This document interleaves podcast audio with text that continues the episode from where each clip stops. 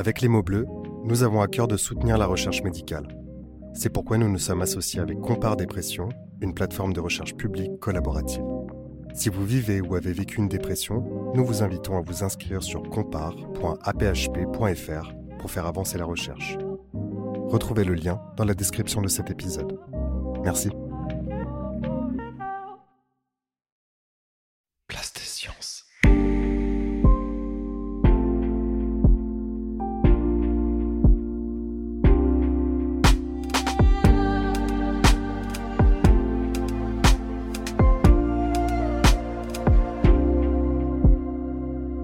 Avant de vous présenter cet épisode, nous tenons à vous avertir que nous y évoquerons le sujet des violences sexuelles. Si vous subissez ou avez subi des violences sexuelles, vous pouvez joindre la ligne dédiée au 3919 ou la police au 17. Près de 40% des violences sexuelles sont commises sur des mineurs, principalement des filles, dans 8 cas sur 10. Les violences sexuelles sont dans l'immense majorité des cas le fait d'une personne masculine, parfois mineure, de l'entourage de la victime. Pour en parler, nous recevons aujourd'hui Clémentine, une jeune femme qui a subi des violences sexuelles dans son enfance. Son agresseur était également un enfant, et comme elle était très jeune, elle n'avait pas conscience du caractère violent des comportements de ce garçon, dont elle était proche. C'est en parlant avec ses camarades de classe qu'elle s'en est rendue compte. Si vous ressentez un malaise important et que vous ne savez pas comment en sortir, n'hésitez pas à consulter un professionnel de santé ou à appeler le 3114 si vous pensez à vous faire du mal. En cas d'urgence, composez le 15. Vous écoutez Les mots bleus, un podcast de Place des Sciences. Bonne écoute.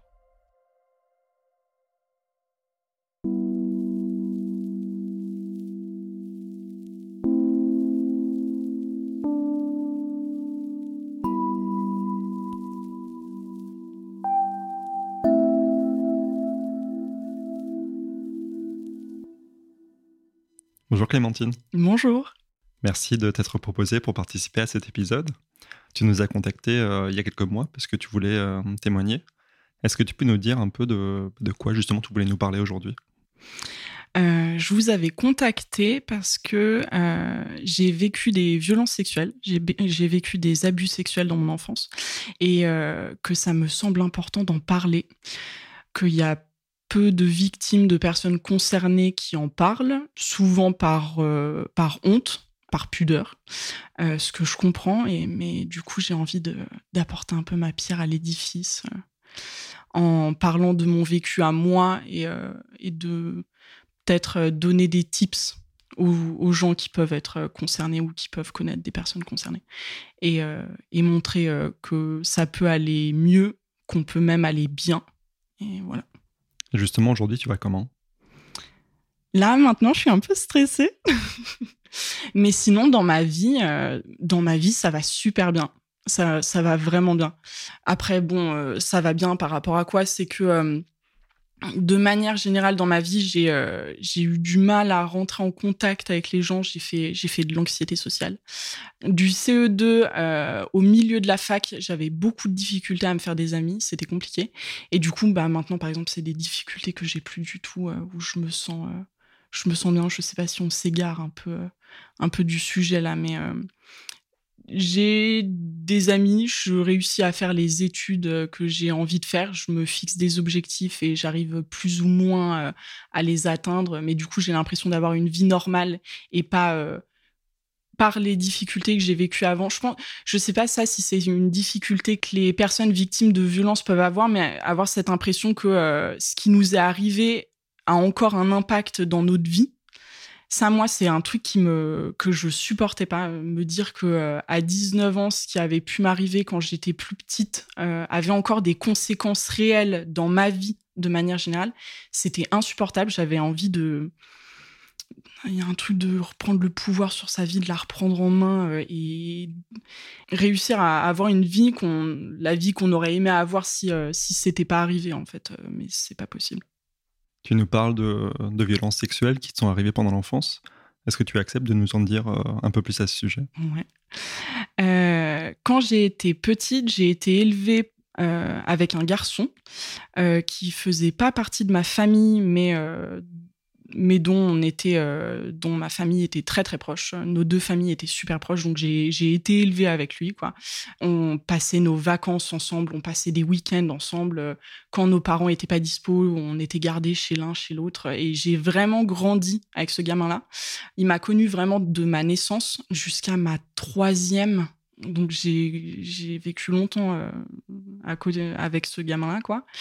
Et en fait, euh, quand j'étais petite, euh, du coup, bon, il me connaît depuis ma naissance. Il y a un peu, au début, la découverte du corps. Tu te rends bien compte, t'es un garçon, je suis une fille, nos corps sont différents. En quoi ils sont différents Il y a un truc de curiosité qui est pas du tout malsaine, où juste on voit nos corps, on prenait nos bains ensemble. Il y avait une intimité, quoi, quand même.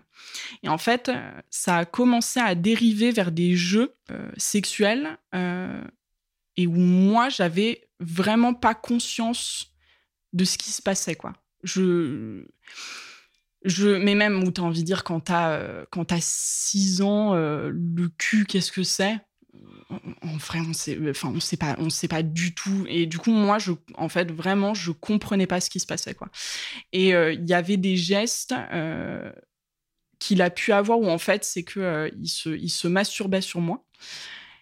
Ça s'est passé chez mes parents, ça s'est passé chez ses parents à lui. Ça s'est fait plusieurs fois.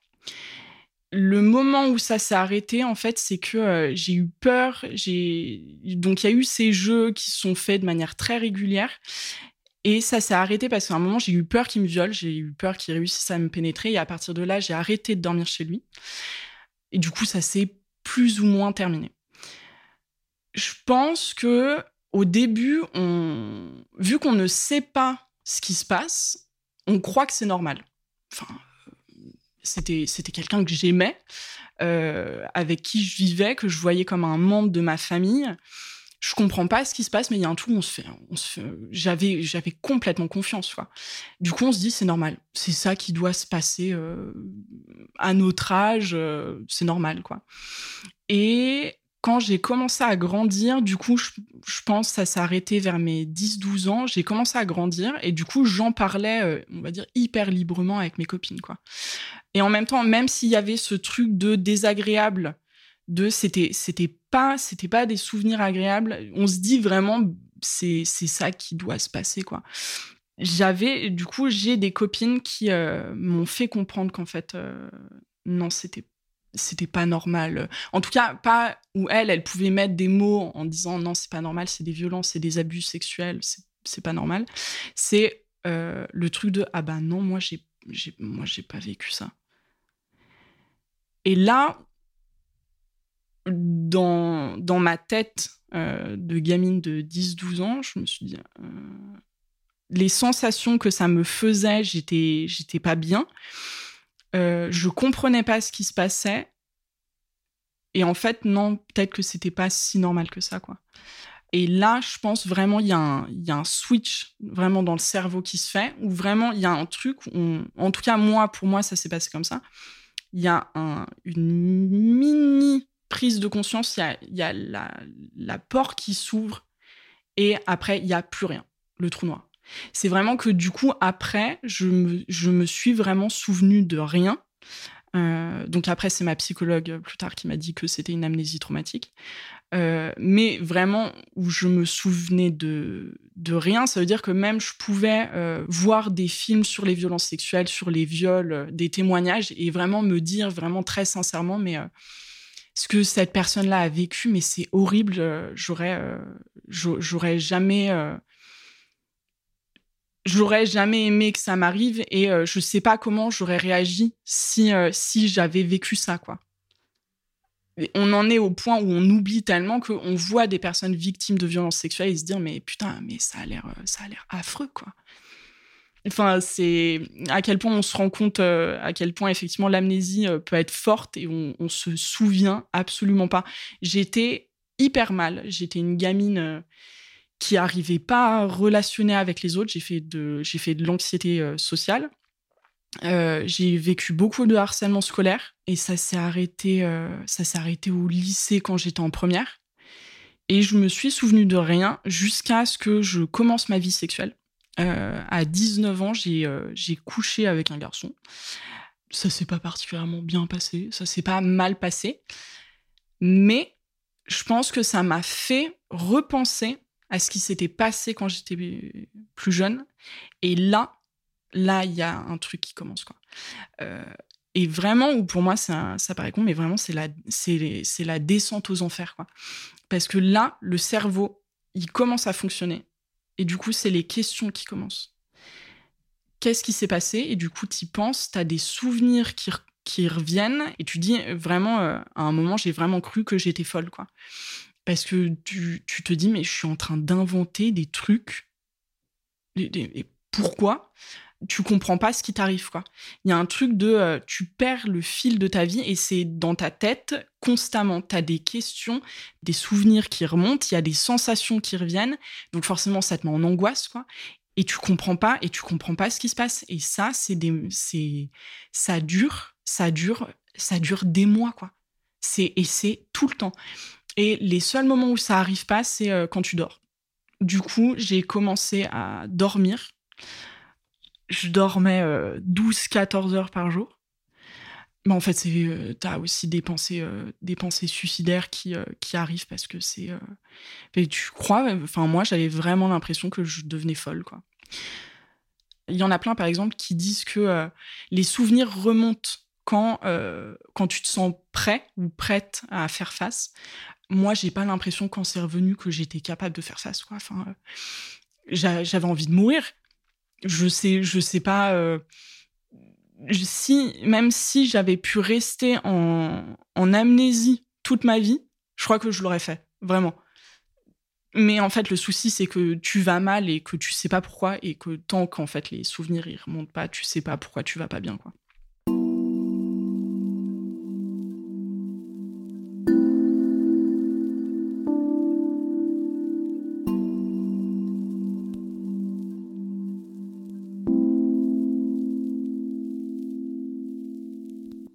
Tu parles de questions que tu commençais à te, à te poser à ce moment-là. Euh, c'était quel genre de questions? Bah Déjà, il y a euh, les souvenirs qui remontent. Tu te dis, mais euh, pourquoi est-ce que je pense à ça? Et est-ce que j'invente pas? Parce qu'en fait, peut-être que tu préférerais que ça soit dans ta tête et que ça soit jamais arrivé. Donc, en fait, tu as très, très envie, as très envie que ça soit faux, mais en fait, ça ne l'est pas. Comment est-ce que ça a pu arriver? Est-ce que je me souviens de tout? Euh, il y a aussi la question de la responsabilité. Forcément, tu culpabilises, tu te dis mais j'ai pas su, euh, j'ai pas su me protéger, j'ai pas su comprendre. À un moment, vraiment avec ma psy, euh, on, en parlait beaucoup.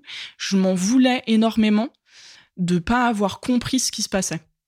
Alors que tu as envie de dire, t'as as 8 ans, c'est normal de pas comprendre. C'est normal de pas savoir ce qu'est la sexualité. Et je, m'en suis beaucoup voulu de pas avoir compris et de pas avoir su me protéger, quoi. C'est surtout beaucoup de culpabilité et où tu te sens, euh, tu te sens sale. En fait, même, du coup, c'est des questions, mais c'est beaucoup, c'est les souvenirs et c'est aussi les sensations, quoi. Quand j'ai commencé à me, à me souvenir, euh, il y a eu un moment où j'avais l'impression de pourrir. Je me disais, les gens ne le voient pas, mais en fait, euh, on m'a pourri de l'intérieur et je vais mourir.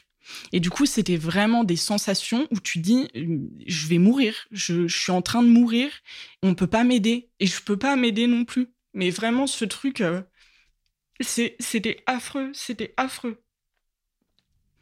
Et c'est, du coup, c'est compliqué de d'expliquer. Et c'est compliqué d'expliquer cette sensation de dans son corps de se dire mais je suis en train de, je suis en train de pourrir quoi. Même à la limite, euh, un peu il y a les y a les actes en eux-mêmes qui sont durs, mais euh, tout ce qu'on se prend dans la gueule après. Et euh, je me souviens quand j'avais, en fait, j'ai commencé à me un peu à me souvenir avec la psy que j'avais vue. J'allais, j'allais pas bien, j'avais commencé à avoir des psychologues. J'avais changé plusieurs fois, j'étais tombée sur cette psy-là, on avait commencé du travail, ça se passait bien. Et c'est elle qui a ressorti un peu le truc, quoi. Et j'avais commencé à ma vie sexuelle aussi à ce moment-là, donc euh, il y avait tout qui, qui ressortait bien. Maintenant, j'ai commencé à me souvenir avec cette euh, psy-là. Et du coup, tu dis, bon, maintenant je comprends pourquoi je vais pas bien. Je vais régler, j'avais vraiment ce truc de, je vais euh, régler ce truc et ma vie va redevenir comme avant comme elle aurait dû être un peu euh, ça, ma vie va redevenir comme avant, quoi. Et il y a la prise de conscience qu'en fait, euh, maintenant que tu te souviens, en fait, tu vas pas pouvoir revenir sur ton passé. Ce qui s'est passé est fait. Ben, en fait, maintenant, il va falloir que tu vives avec ça toute ta vie. Et, ça, ça a, été une, deuxième violence. Ça a vraiment été un truc que je me suis pris en, pleine tête. Même, je pense, pour ma famille, ça a été hyper violent parce que euh, j'ai des souvenirs de trajet en voiture avec, euh, avec ma mère où je lui, je criais dans la voiture et je lui disais, mais je vais devoir mourir comme ça. Moi, à partir de maintenant, je vais mourir comme ça. Je vais devoir mourir avec euh, l'idée qu'on a, on a abusé de mon corps d'enfant. Quand je me suis souvenue, j'étais, euh, j'étais déjà plus grande, mais, euh, mais j'allais, j'allais devoir vivre avec ça dans ma chair parce que je le, je le vivais encore très fort. Je vais devoir vivre avec ça toute ma vie. En tout cas, j'avais cette peur-là. Je m'étais dit, mais je vais mourir comme ça. Maman, je vais mourir comme ça. Et euh, ça, ça a été un truc hyper dur. Et ça m'a fait aussi beaucoup de bien de voir que maintenant, en fait, non. Prendre de la. Je vais dire prendre de la distance, mais comprendre que bah, mon corps d'enfant, je le porte plus. Et non, je vais pas mourir comme ça. Que, en fait, maintenant, c'est fini. Et euh, j'ai vécu des choses qui font que maintenant, je vais mieux. Mais je me souviens vraiment de ce truc, de cette peur, cette angoisse de me dire, mais je, je, vais, je vais mourir comme ça. Et de voir maintenant que ce truc, je le sens plus. Et ça, il y a eu une libération par rapport à ça, par exemple. Tu parles de ton corps euh, d'enfant. Et aujourd'hui, ton, ton, corps, tu, tu, entretiens quelle relation par rapport à, par rapport à lui? Ouais, ça, ça a été euh, hyper compliqué. Même par exemple, pour aller mieux, j'ai senti justement que je devais un peu faire mon deuil de ce corps d'enfant-là, quoi. Et de dire, bah, c'est plus mon corps, maintenant je suis une adulte, ce qui s'est passé, euh, c'est fini. Mais ça, j'ai dû beaucoup me le répéter que c'était fini, que c'était fini. Et j'ai plus mon corps d'enfant, mais j'ai dû, j'ai dû un peu euh, laisser aller ce corps d'enfant. Enfin, l'image que j'en avais, c'était vraiment, bah maintenant, je vais devoir, euh, je vais devoir lâcher qui un peu cette petite fille que j'ai, que j'ai été, quoi. Je la laisse et euh, et maintenant, maintenant, qu'est-ce que je fais? Mon corps, je l'ai jamais beaucoup, on va dire, ça va paraître très bizarre, je l'ai jamais beaucoup senti. Euh, ma mère me disait souvent que euh, j'habitais pas mon corps. Je suis capable de me faire des croche-pieds euh, à moi-même, de me taper dans les murs, de lâcher des choses que je tiens dans les mains. Comme si j'avais pas conscience de mon corps dans l'espace. Et il y a un truc qui m'a beaucoup aidé à reconnecter avec avec mon corps. Déjà c'est le sport quoi. Quand j'ai commencé à me souvenir du coup à, 19 ans, euh, j'étais hyper en colère. Et euh, j'ai commencé à faire du rugby. Et euh, le rugby, ça m'a permis d'avoir une zone un peu très encadrée pour exprimer ma colère avec des gens qui étaient d'accord pour. on, on, se met pas des pains dans la gueule, c'est du coup c'est très carré, mais avec des gens qui sont d'accord pour ressentir cette violence là et euh, c'était un, exutoire et ça m'a trop fait du bien. À côté de ça, j'avais commencé à faire, euh, à faire de la musculation. Et c'est vrai que pareil, ça, le, fait de ressentir des courbatures, ça paraît peut-être bête, mais euh, j'avais l'impression de sentir des muscles que j'avais jamais sentis avant. Et le fait d'avoir des courbatures, ça, tu sens bien ton corps qui est délimité, quoi nous, en tant que filles, de la société, on a beaucoup de pression sur le fait d'avoir un corps qui est joli, qui est esthétique, qui plaît aux autres. Et le sport, ça m'a permis de, euh, de voir mon corps comme un, outil qui me serait utile à moi, qui n'était pas là forcément pour être jolie, je suis pas là pour être belle, je suis là pour me faire du bien, pour me connecter et pour faire des trucs que je trouve trop cool, quoi. Pour faire du jeu d'équipe. Euh, ça aussi, ça m'a, ça m'a beaucoup aidé, quoi.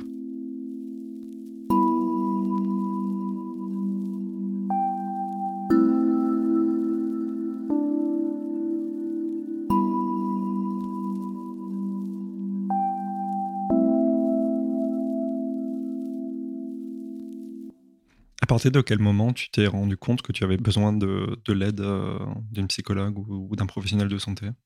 Bah Alors moi déjà j'ai eu beaucoup de chance, c'est que j'avais une famille qui était hyper ouverte euh, sur, euh, sur le sujet. Quand j'étais petite, j'étais déjà allée voir des psychologues quand ça allait pas super bien. J'ai toujours beaucoup parlé avec mes parents on est hyper proches et du coup quand ça allait pas bien, je pouvais leur dire que ça allait pas quoi. À 19 ans, ça ça va pas j'ai euh, ces pensées, ces souvenirs qui remontent, euh, qui m'angoissent de ouf. Je je comprends pas pourquoi est-ce que je comprends pas. J'ai l'impression de délirer parce que je me rends pas encore compte que c'est des souvenirs. J'avais, vers mes 13 ans, j'avais déjà euh, fait de la mutilation. mes parents l'ont jamais su, mais à ce moment-là, j'avais peur de recommencer je sentais que je voulais me faire du mal, que les, souvenirs que j'avais me faisaient super peur. Euh, et j'avais l'impression que je, commençais à devenir. Quoi. Et du coup, je leur ai dit. Je leur ai dit, euh, bon, je vous ai jamais dit ce qui s'était passé quand j'étais plus jeune, mais euh, je, je m'étais mutilée. Eux, ils voyaient bien que j'allais pas bien, et je leur disais, je me sens pas bien, et j'ai peur de recommencer, quoi.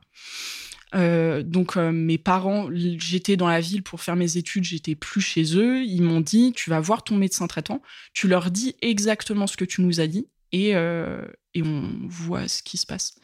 Je suis allée voir mon médecin traitant qui m'a tout de suite mis sous antidépresseur, qui m'a dit que ça allait, mm, effectivement, ça, ça allait pas. Et il m'a donné des noms de psychologues et j'ai commencé à chercher, à chercher des psys. Est-ce que ça a été euh, plutôt facile ou plutôt difficile de trouver euh, le ou la psychologue avec qui ça passait ah Non, c'est super dur de trouver un bon psy. Mais c'est pas parce que les psychologues sont forcément mauvais, c'est que je pense qu'il y a une. Euh, bah déjà, faut se sentir en confiance quand même. Et on se sent pas forcément en confiance avec. avec tout le monde. Il y, a des, il, y a des, il y a des alchimies qui doivent se faire, des, même des façons de travailler. J'avais vu par exemple une psy qui parlait euh, vraiment peu, voire pas du tout. Et moi, c'est pas ce qui m'allait. J'avais besoin de que ça soit une conversation euh, et, et, que la personne me parle et me donne des conseils, me donne sa vision des choses et tout ça. Quand on sent qu'on va pas bien, on se dit bon allez, je vais aller voir un psychologue. Ça prend beaucoup d'énergie du coup parce qu'on en rencontre un, on a quand même un peu d'espoir. Euh, euh, on va commencer à aller mieux, puis on sent que le contact avec ce psy là il passe pas. Je trouve que ça donne un peu un coup de un peu euh, j'ai envie d'un peu un coup de down où tu dis putain fais chier euh, ça passe pas et du coup faut faut recommencer les recherches, faut remettre de l'énergie, de l'espoir dans un autre contact avant de trouver mais mais on, si on s'accroche, on trouve toujours. Et une fois que tu avais trouvé la, bonne psychologue, la prise en charge consistait en quoi avec elle? Euh, Donc j'ai commencé euh, mon traitement antidépresseur, euh, j'ai trouvé cette psy-là, je l'ai vue toutes les semaines, même peut-être à un moment deux fois par semaine. Et je l'ai vue pendant cinq ans. ça a fini, bon, au bout d'un moment, ça se passe un peu tous les mois tout ça. Du côté de euh, mon traitement antidépresseur, euh, du coup, c'était mon médecin de traitement qui renouvelait euh, mes ordonnances. Et après, pour le dosage, le fait de bouger le dosage, je voyais ça avec ma psy. Elle, me demandait comment je me sentais, est-ce que je me sentais prête. Elle, elle me disait bah, que oui, elle pensait que je pouvais peut-être commencer un peu à diminuer. et du coup, je voyais après avec mon médecin pour les, pour les ordonnances, quoi. Et au niveau de, la thérapie, concrètement, vous, vous travaillez comment? Je trouvais ça assez drôle parce que elle me j'aime beaucoup parler je m'éparpille beaucoup et j'ai envie que ça dure des heures euh, mais elle, elle c'était un travail quoi euh, c'était euh, elle me demandait de choisir un sujet sur lequel on allait travailler. Je la voyais pas pendant une semaine et j'allais avoir envie de parler de plein de choses. Mais bah, malheureusement, en fait, pour qu'on soit efficace, on n'avait qu'une heure. Fallait que je choisisse un sujet, le sujet le plus important, quoi. Elle m'a beaucoup aussi, bah, forcément fait parler des souvenirs, des traumas, comment je me sentais, euh, ma relation avec les gens et ce que je vivais dans ma vie de manière générale. Mais ça, je le vivais un peu vraiment comme un abcès et il faut appuyer sur le pu, quoi. Enfin, faut appuyer pour, euh, pour que le pu y sorte. Et du coup, c'est vraiment violent. Euh, je sortais de chez ma psy, euh, je pleurais, j'étais mais épuisée. Et c'est des moments où on se dit, putain, mais en fait, j'ai l'impression que le psy, ça devrait me faire du bien et je me sens, je me sens vraiment pas bien en en sortant, quoi. Mais en fait, c'était un peu obligé, quoi. T'as une plaie, il euh, y a du pu, faut que le pu il sorte, euh, on appuie dessus euh, et pour faire en sorte de guérir après, quoi. Après, par exemple, elle me faisait aussi un peu travailler sur sur quand ça allait bien. Un peu, on n'est pas obligé de parler que quand ça va mal. Et quand ça va bien, et bah dire que ça va bien et pourquoi est-ce que ça va bien et qu'est-ce qui va bien et un peu réussir à, à mettre euh, un peu des mécanismes comme ça en place de euh, de ressentir et même par exemple de ressentir ce qui va bien et même par exemple euh, tout ce que je réussissais à mieux faire par exemple mes relations sociales qui étaient un peu compliquées et bah quand quand ça allait un peu mieux, quand je réussissais à me faire des amis euh, et que mes relations, elles étaient à peu près saines, bah se dire putain mais euh, putain mais c'est trop bien. Il y a, deux ans, ça se passait pas comme ça. Et bah là, euh, là y arrives et c'est super cool quoi. Et ressentir ce sentiment de d'apaisement et de se dire effectivement, je fais un peu des progrès. Il y a des côtés dans ma vie qui sont un peu compliqués, mais il y en a d'autres, bah, ça s'améliore un peu. quoi. Et c'est vrai que ma psy, elle me faisait aussi euh, pas mal travailler là-dessus. Tu nous as parlé aussi d'une prise médicamenteuse d'antidépresseurs. Toi, ta dépression, tu, tu la vivais comment? Comment ça, elle se manifestait à la fois sur le plan psychique, mais aussi sur, sur le plan physique? Ça a beaucoup commencé donc avec le fait que je dormais énormément. Mes études, je les aimais trop, j'aimais trop ce que je faisais et j'y arrivais pas. Je sais pas, c'est assez, assez compliqué à expliquer. Euh, c'est pas des points vraiment précis. On se dit ah bah ouais ça c'était la dépression, mais c'est vraiment euh, l'impression d'être dans le brouillard constamment. ça veut dire que vraiment je dormais, je me réveillais, euh, je pleurais parce que j'étais triste, j'étais mal. Euh, j'allais en cours, euh, j'essayais de faire mon, mon, mieux et ça fonctionnait pas. C'est, je sais pas si c'est mon cerveau qui arrivait pas à enregistrer euh, ce qu'on me demandait en cours et du coup, mais ça me rajoutait un sentiment où je me disais mais je suis, mais je suis nulle quoi. mes études me plaisent, tous les autres ont l'air de plus ou moins y arriver et toi t'y arrives pas. Mais qu'est-ce que t'as quoi? Mais qu'est-ce qui se passe? On te demande pas des trucs hyper compliqués, on te demande d'apprendre des cours qui en plus t'intéressent, quoi. Et ça rajoute un sentiment où tu te dis, mais t'es, en fait, t'es une grosse merde, quoi. Je pense que c'est aussi ça, la dépression, c'est que finalement, à la fin, en fait, t'es une merde pour tout. Pour les cours, je me sentais nulle. Euh, j'avais du mal à me faire des amis. Donc, je me sentais nulle. Et j'avais 19 ans. Euh, tu prends ton indépendance, c'est, la vie étudiante, tu as envie de faire la fête. Et euh, aussi, tu as l'impression que euh, vivre une bonne vie sociale, c'est qu'exclusivement en faisant beaucoup la fête et en ayant beaucoup d'amis. Et moi, je correspondais pas à ça et j'y corresponds en fait toujours pas. Mais tu as l'impression que c'est comme ça que tu devrais vivre ta vie. Et, et, je me disais juste, mais je suis, je suis une grosse merde, quoi. La prise de médicaments, en vrai, pour moi, ça a été très violent parce que euh, j'avais 19 ans, je commençais ma vie de euh, jeune adulte. Euh, j'avais été quand même assez triste toute mon adolescence. T'as 19 ans et tu commences ta vie, tu prends des antidépresseurs. Et j'avais vraiment ce stress de me dire, mais j'ai été triste mon adolescence. À 19 ans, je prends des antidépresseurs, ma vie, elle va ressembler à quoi? En fait, là, je, me dirige vers une vie qui va ressembler à quoi? Enfin, euh, ça, ça, vend, ça vend sincèrement du rêve à personne. Il y a des gens avec avec qui j'ai pu parler un peu traitement antidépresseur, qui, qui ne veulent pas prendre de traitement antidépresseur, ils vont pas bien, mais ils ne prendront pas de médicaments. Mais en fait, c'est que je, crois, je crois qu'il y a très peu de monde qui prend des médicaments, des antidépresseurs vraiment par envie en se disant putain mais chouette, euh, j'ai besoin d'une béquille pour euh, pour supporter ma vie euh, en ce moment quoi. Y a, personne n'a envie de ça quoi.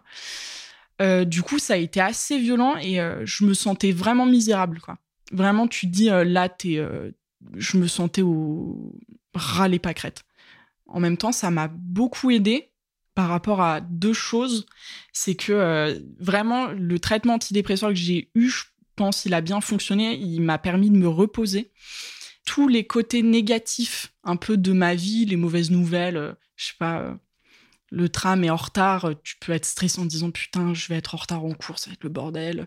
Mais tous ces trucs-là me glissaient un peu dessus et tous les côtés positifs qui pouvaient m'arriver étaient amplifiés il y a vraiment un repos quoi. Et du coup c'était de l'énergie que je dépensais pas à être euh, du coup à être triste à être angoissée à être stressée. C'était de l'énergie que je pouvais mettre dans ma thérapie euh, ou juste euh, vivre un peu plus un peu plus sereinement quoi. Quand les antidépresseurs ont commencé à, marcher je me sentais vraiment beaucoup plus sereine quoi. Et en même temps ce que m'a aussi permis la dépression du coup, c'est que vu que quand j'ai commencé à prendre les antidépresseurs, je me sentais vraiment misérable, tu commences à t'accrocher à tout les petits trucs positifs de la vie, tu t'y accroches comme à une bouée de sauvetage, quoi. Mais du coup, ça m'a permis d'apprendre à profiter de tous ces petits plaisirs. Et c'est un truc qui est toujours là. Et ça, c'est, ça, super chouette, quoi.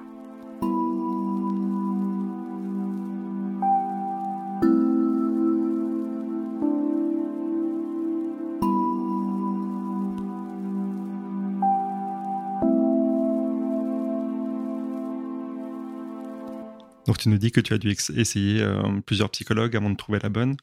On sait que pour les médicaments, ça peut être pareil. Euh, est-ce que aussi là, tu as trouvé le bon antidépresseur dès, la première fois? Eh bien non, évidemment. Euh, j'ai commencé un premier antidépresseur en fait, le problème, c'est que je continuais de beaucoup dormir. Et euh, quand tu dors 12 euh, heures, 14 heures par jour, en fait, c'est hyper handicapant pour euh, avoir une vie normale, quoi. Avec l'antidépresseur, on pensait que ça allait, ça allait s'améliorer. En fait, pas du tout. Donc, j'ai changé de traitement antidépresseur. Avec lui, je dormais 10 heures par jour, ce qui est encore un peu beaucoup, mais ce qui était à peu près vivable. Après, je pense comme beaucoup d'antidépresseurs, tu prends du poids. Ça, c'était chiant. Mais euh, bon, voilà. Cette tristesse, cette dépression, euh, quelle réaction tu as eue de la part de, ton entourage face à, euh, face à cet état? J'ai envie de dire plutôt positif. J'ai eu de la chance parce que j'avais des parents hyper compréhensifs qui m'ont juste laissé le temps. Laissé le temps de comprendre pourquoi j'étais pas bien et, et ensuite d'aller mieux ils, m'ont vraiment laissé le temps, quoi. Et toi, vis-à-vis de ton entourage, tu te comportais comment? Tout à l'heure, tu nous parlais de questions que tu te posais. Euh, avant l'entretien, tu nous as parlé un peu d'idées de type euh, un peu paranoïaque. Euh, est-ce que tu peux nous en dire un peu plus? Ouais. Je pense forcément, de toute façon, des violences sexuelles, ça change ta relation à ton entourage. Moi, c'est vrai que c'est encore le cas aujourd'hui, mais je fais, je fais plus confiance euh, et je, suis anxieuse dès que je dois être euh, seule avec euh, quelqu'un que je connais pas, avec les hommes que je connais pas. C'est pas forcément hyper bien compris par mon entourage. Je vais habiter chez quelqu'un pour un stage, du coup je suis hébergée mais bah, je suis hébergée chez quelqu'un que je connais pas, je suis pas hyper à l'aise et forcément, tout de suite, moi, j'ai peur de me faire agresser à nouveau, quoi d'être en, situation de vulnérabilité et de nouveau de me faire agresser. Et c'est vrai que je peux des fois avoir des réactions un peu, mais enfin comment ça? Mais pourquoi est-ce que tu penses à ça? Pourquoi est-ce qu'il t'arriverait Pourquoi est-ce que ça t'arriverait? Enfin, d'où est-ce que tu sors ça? Bah ouais, en fait, c'est que moi j'ai peur et je continue d'avoir peur, donc j'ai pas confiance. Avec l'amnésie traumatique, il y a un truc où j'ai l'impression que tu te fais plus confiance. Moi, en tout cas, je me faisais plus du tout confiance comment est-ce que j'avais pu oublier un truc pareil? Comment est-ce que j'ai pu l'oublier pendant euh, dix ans? Il y a un truc où il y a une trahison, et pareil, ça, euh, se pardonner. Hein, enfin, d'une certaine manière, j'ai dû me pardonner d'avoir oublié pour me protéger. Et en fait, c'est que quand j'ai commencé à me souvenir, je me disais, mais en fait, euh, peut-être que j'ai été agressée par d'autres personnes et que je m'en souviens pas. Et du coup, ça peut être n'importe qui. Donc euh, tous les adultes avec qui j'avais pu relationner quand j'étais enfant, toutes ces relations-là étaient remises en question. Et donc forcément, en fait, ça, ça, ça met de la distance avec les gens. Et du coup, même avec les gens de ta propre famille, quoi. C'est dur euh, de te rendre compte que même, du coup, potentiellement, tu fais même pas confiance à des membres de ta famille, quoi. Des gens dont tu as été proche. Et ben ouais, même ces relations-là, en fait, tu les remets en, doute. Et c'est, dur de l'avouer. Et même, mais en fait, bah, c'est, c'est aussi ça les conséquences, quoi, de, des, des violences sexuelles et des abus sexuels. C'est aussi ça. Ça a des conséquences 20, 20 ans après, quoi ça a ce type de conséquences-là, c'est que tu fais plus confiance. Et même à des gens de ta propre famille, et bah, tu dis, bah ouais, mais pourquoi pas lui aussi? Tu parles de ta confiance euh, envers ton entourage. Il y a aussi souvent quelque chose qui arrive euh, après des abus sexuels, c'est le fait que les gens ne te croient pas forcément. Est-ce que tu t'es retrouvé dans ce cas de figure? Et si oui, comment est-ce qu'on vit ça? J'ai eu beaucoup de chance. Euh, toutes les personnes à qui j'en ai parlé m'ont cru quand j'en ai parlé, j'ai été dans un état de vulnérabilité tel que vraiment, si quelqu'un avait remis en question ce que je disais, je pense que j'aurais fait une tentative de suicide. Je pense pareil, les gens se rendent pas compte à quel point c'est important. Pour moi, c'est même pas en fait de croire, c'est d'être capable d'accueillir ce que la personne, ce que la personne est en train de te dire. Et souvent, forcément, quand on, le dit, c'est que c'est que on fait, on fait confiance à l'autre. Se prendre un, du doute en pleine face, mais moi, rien que de l'imaginer, c'était tellement violent que je pense ça m'aurait tué. Ne pas croire les gens, ça les tue. Pour de vrai. Et ça aussi, je pense que les gens, ils doivent en prendre, ils doivent en prendre conscience. Et justement, on a peur de pas être cru, mais on, a peur d'être fou et de complètement inventer. Et du coup, c'est d'autant plus important que les gens nous croient parce qu'il y, a une, sorte de validation, mais c'est un peu euh, dis-moi que ce que je dis a du sens et que je suis pas folle, quoi. J'ai besoin de toi et de ton discernement et que tu me dises que je raconte a pas l'air complètement fou. Moi, j'avais besoin des autres aussi en face qui, me disent mais ce que tu es en train de dire, euh, t'es pas en train d'affabuler, quoi. On, ils, sentaient pas dans mon discours qu'il y avait des trucs. Euh, qui font que euh, qu'ils allaient potentiellement pas me croire. Les gens à qui j'ai pu en parler quand j'étais plus jeune, avant de faire mon amnésie traumatique, qui connaissaient ce mec-là, en fait, c'est que lui, il a eu des comportements déplacés et pas sains devant ces personnes-là. J'ai 14 ans, je fais mon anniversaire, j'invite du coup mes copains euh, à dormir à la maison, dont cet enfant-là. Et c'était un anniversaire sur deux jours, parce que autant faire la fête longtemps.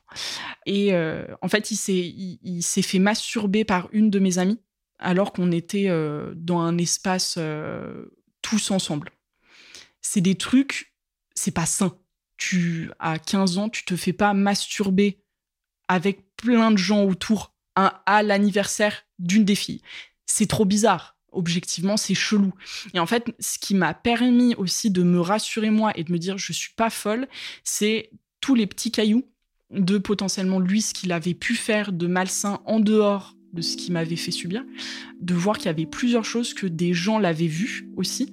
Ça, c'était des vérités. Si ça, c'était vrai, pourquoi est-ce que ce qui serait passé, on va dire, euh, seul à seul, pourquoi est-ce que ça, ça serait faux, quoi? Et ça, ça m'a rassuré ça me permettait de me dire que j'étais pas tarée et que j'inventais pas. Et donc, d'un certain côté, malheureusement, je peux dire que là-dessus aussi, j'ai eu de la chance. Quoi. Tu as traversé des, des phases difficiles, comme tu nous l'as dit, avec une thérapie qui a été longue, des traitements antidépresseurs. Et au début de l'entretien, tu nous disais que euh, aujourd'hui tu vas super bien. Comment tu as fait justement pour, euh, bah, pour franchir ce cap d'accepter euh, que c'est possible d'aller bien? C'est vrai qu'au début, aller bien, tu l'imagines euh, même pas. Enfin, vraiment. Euh, euh, quand j'ai commencé mon traitement antidépresseur, je m'étais dit bon, on me donne ça pour que j'accepte ma vie comme elle est et pour que je me tue pas, quoi. Mais du coup, il y a un truc de bon, c'est vraiment pour pas que je meure et, et pour que j'accepte ma vie comme elle est. Et c'est vrai que à ce moment-là, j'imaginais pas à quel point à quel point euh, c'était possible d'aller bien. J'imaginais pas, quoi. Et ça, c'est top. Et, euh, et du coup, c'est vraiment un cadeau. Euh, c'est un cadeau tous les jours, quoi. De se dire que bah, on, est encore de se dire qu'on est encore vivant, qu'on a réussi à passer ce truc-là. Je sais pas s'il y a eu une étape, je pense que du coup, il y a le traitement antidépresseur, il y a la psy, ça commence aller mieux. Je sais pas si on peut dire que ça va mieux, mais en tout cas, accepter, à, voir la situation, à dire, bon, bah, il s'est passé ça. Maintenant, qu'est-ce que je fais? Et à un moment, je me suis dit, putain, avec tout ça, je crois que j'en ai suffisamment chié et en fait, je crois que j'en ai marre. J'en ai marre. Que maintenant, euh, j'allais euh, j'allais être heureuse et que j'allais tout faire pour, euh, pour être heureuse. Il y a une sorte de bilan qui se fait où tu te dis, bah en fait, j'ai pas été heureuse les dix dernières années de ma vie. J'avais 20 ans et j'avais pas été heureuse depuis mes 6 ans. Ça faisait 15 ans que euh, en, vrai j'étais malheureuse. Je m'en rendais compte maintenant que je commençais à aller un peu mieux, que ça faisait un bon moment que j'allais pas bien. Et finalement 15 ans c'était suffisant, que j'en avais suffisamment chié. Et du coup bah ouais là maintenant, euh, maintenant j'allais penser à moi, j'allais me faire du bien et que ça serait ça l'objectif pour tout le reste de ma vie quoi. donc j'ai redoublé la fac le fait de redoubler, ça m'a quand même permis d'avoir du temps pour moi. Et avec euh, la psy, d'apprendre à prendre soin de moi. Euh, donc, c'est apprendre euh, à se faire à manger. C'est pareil, ça peut paraître bête, mais genre se faire à manger autre chose que des pâtes et des œufs au plat. Et du coup, ça, il y a vraiment un truc de prendre soin de soi, de se faire du bien. Parce qu'en même temps, se faire du bien, on n'en a pas trop envie, on se dit qu'on mérite pas parce qu'on est juste nul, on est une grosse merde et on n'a pas envie de prendre soin de soi, bah on fait l'effort. On fait l'effort, on apprend, on apprend à se faire du bien. On a, j'ai aussi appris à, à savoir ce qui me faisait du bien sans me juger, parce qu'il y a ça aussi. Normalement, dans la société, ce qui devrait nous faire du bien, c'est euh, bouffer plein de légumes, faire beaucoup, beaucoup de sport, euh, je sais pas, faire de la méditation, du yoga. Ouais, bah écoutez, euh, si, euh, si vous, votre, votre kiff, c'est bah, de manger et potentiellement manger des trucs gras, des trucs que vous ne devriez pas manger, et ben en fait, on n'en a rien à foutre. A un moment, c'est ce truc, c'est de se dire, mais c'est moi qui décide. Et c'est moi qui passe d'abord. Et je décide de me faire du bien. Et on s'en fout de ce que c'est. On s'en fout si c'est euh, faire de la pêche, si c'est euh, faire du tricot, si c'est lire des bouquins pendant des heures, si c'est manger des trucs gras et bah c'est bah, faire ça et c'est dire que c'est hyper important et c'est primordial. Par exemple, un des trucs qui me fait trop du bien, moi, c'est d'avoir un appartement bien rangé. Ma famille se foutait un peu de ma gueule parce que du coup, j'ai des appartements qui ressemblent un peu au catalogue Ikea, quoi. Les gens peuvent trouver ça drôle, les gens ils peuvent trouver ça bête et ils ont complètement le droit. Et même moi, euh, objectivement, je comprends pas trop en quoi avoir un appart hyper bien rangé me fait du bien. Le constat est que ça me fait du bien et c'est le principal et c'est le plus important. Et du coup, il n'y a, y a pas de discussion à avoir. Et c'est comme ça. Et donc après, à la fin, c'est réussir à avoir sa petite liste de moi pour aller bien, qu'est-ce qu'il me faut, sans porter de jugement là-dessus, quoi. Psychologiquement, comprendre que j'étais plus seule ça, ça a été un peu un, tournant aussi euh, dans ma tête, quoi. Parce que quand on vit des violences euh, sexuelles, le plus souvent, on est seul avec euh, notre agresseur. Les souvenirs sont là, donc on, le revit beaucoup. Et donc, on, se, on se sent seul, quoi. Et comprendre que j'étais bah, que je pouvais demander de l'aide, qu'il il y avait des gens qui seraient capables de m'écouter, ça, ça c'est pareil, ça change tout, quoi. Par exemple, euh, j'avais trouvé un groupe euh, en ligne, un, groupe Facebook euh, féministe où, quand ça allait pas, les gens postaient un message et ils disaient j'ai vécu telle chose et là maintenant je me sens vraiment pas bien. Est-ce qu'il y a quelqu'un qui peut qui peut parler avec moi? Et du coup ça peut être euh, par euh, message, ça peut être au téléphone.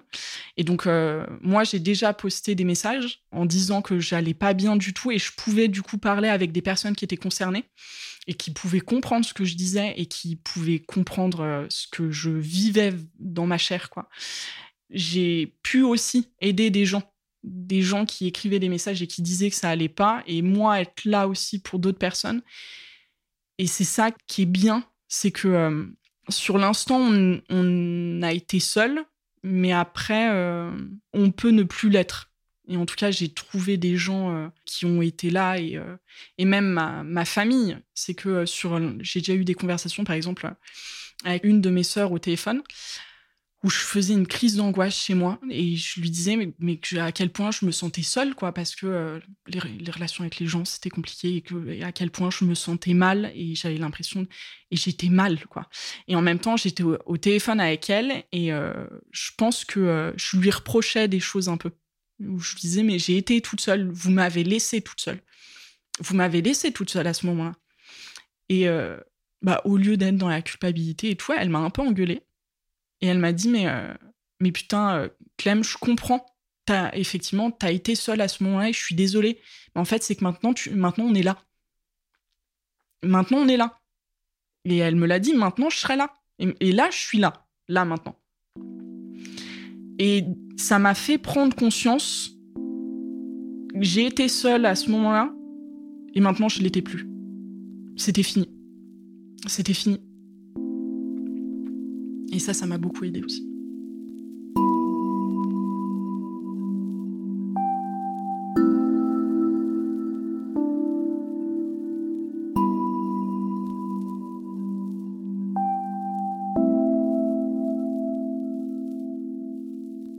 Et est-ce que c'est aussi pour ça que tu as voulu témoigner aujourd'hui?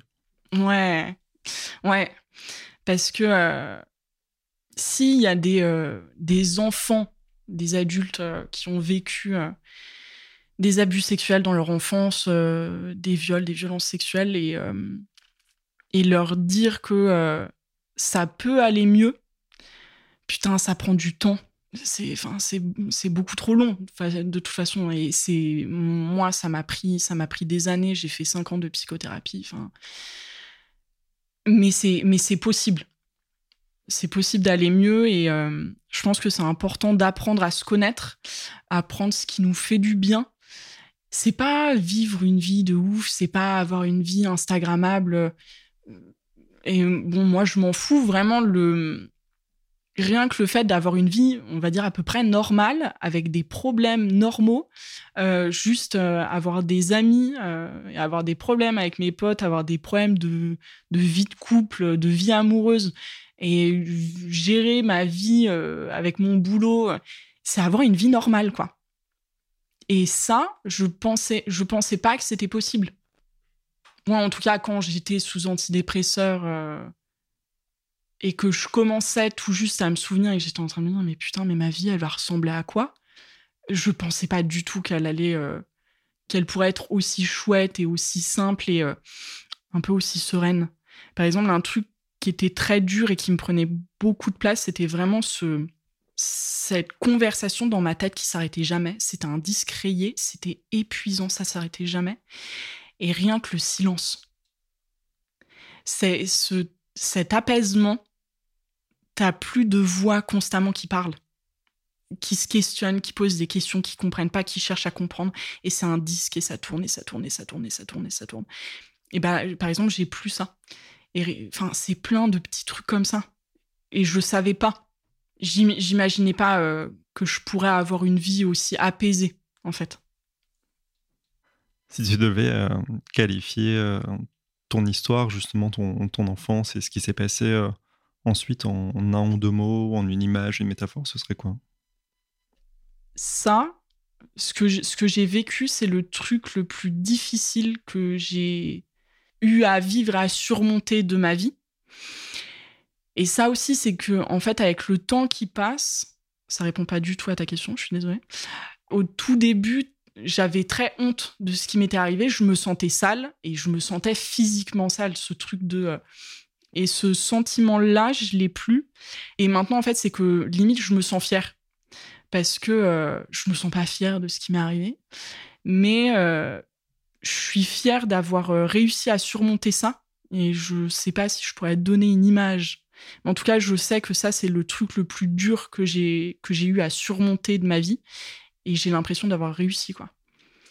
Objectivement, je me dis, c'est, fou, quoi. Ça, on moi, en tout cas, je me sens plus forte.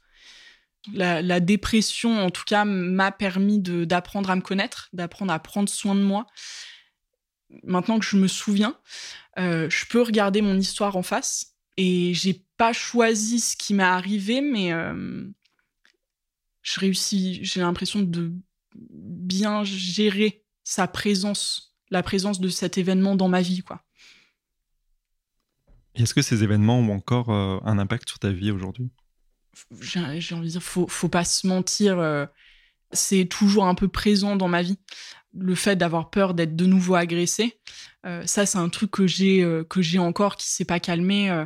j'ai hyper peur d'avoir des enfants et qu'eux ils puissent se faire agresser aussi. Ça m'arrive, ça m'arrive encore d'avoir des sensations physiques même par exemple les, souvenirs intrusifs, ça, ça arrive encore. Euh, et en fait, ma psy, elle m'avait dit, plus tu te bats contre la venue du souvenir ou de la sensation, plus elle va rester un peu. Et j'ai l'impression que c'est peut-être vrai. Je travaille vraiment dès que, euh, dès que j'ai une, une, sensation qui revient ou un souvenir qui revient, d'accepter la sensation, le fait qu'elle vienne et se rassurer et se dire que c'est une sensation, c'est pas la réalité, c'est un souvenir, ça va passer. Il faut juste accepter qu'elle arrive et elle va repartir. Parce que forcément, quand ça arrive, ça angoisse, on se sent pas bien. Mais du coup, vraiment se rassurer en se disant que euh, elle, va, elle va repartir.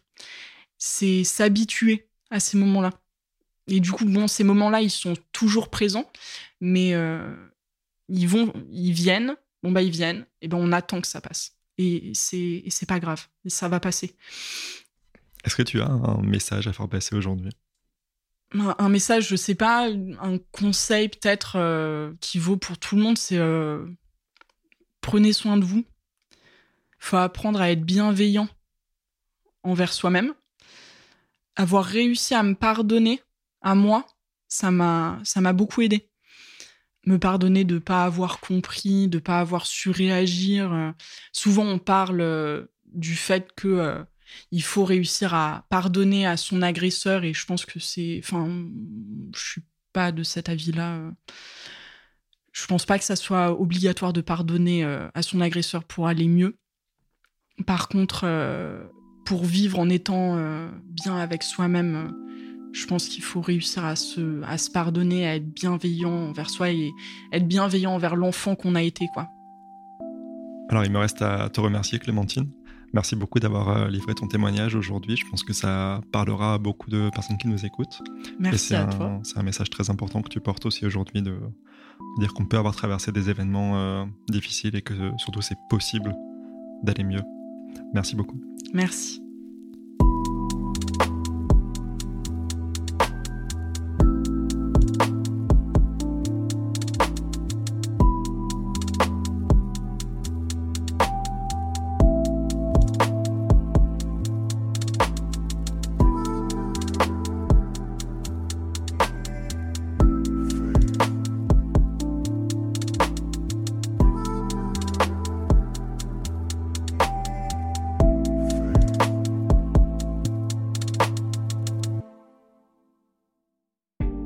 Venez d'écouter Les mots bleus, un podcast de Place des Sciences. L'épisode a été mis en musique et coproduit par Alex Rocher. L'illustration a été réalisée par Manon Combe. Si vous souhaitez nous soutenir, vous pouvez nous laisser 5 étoiles et un commentaire sur Apple Podcast ou 5 étoiles sur Spotify mobile. Vous trouverez également des ressources sur notre site placedesciences.fr. Merci de votre fidélité et de votre engagement à nos côtés, et à très bientôt.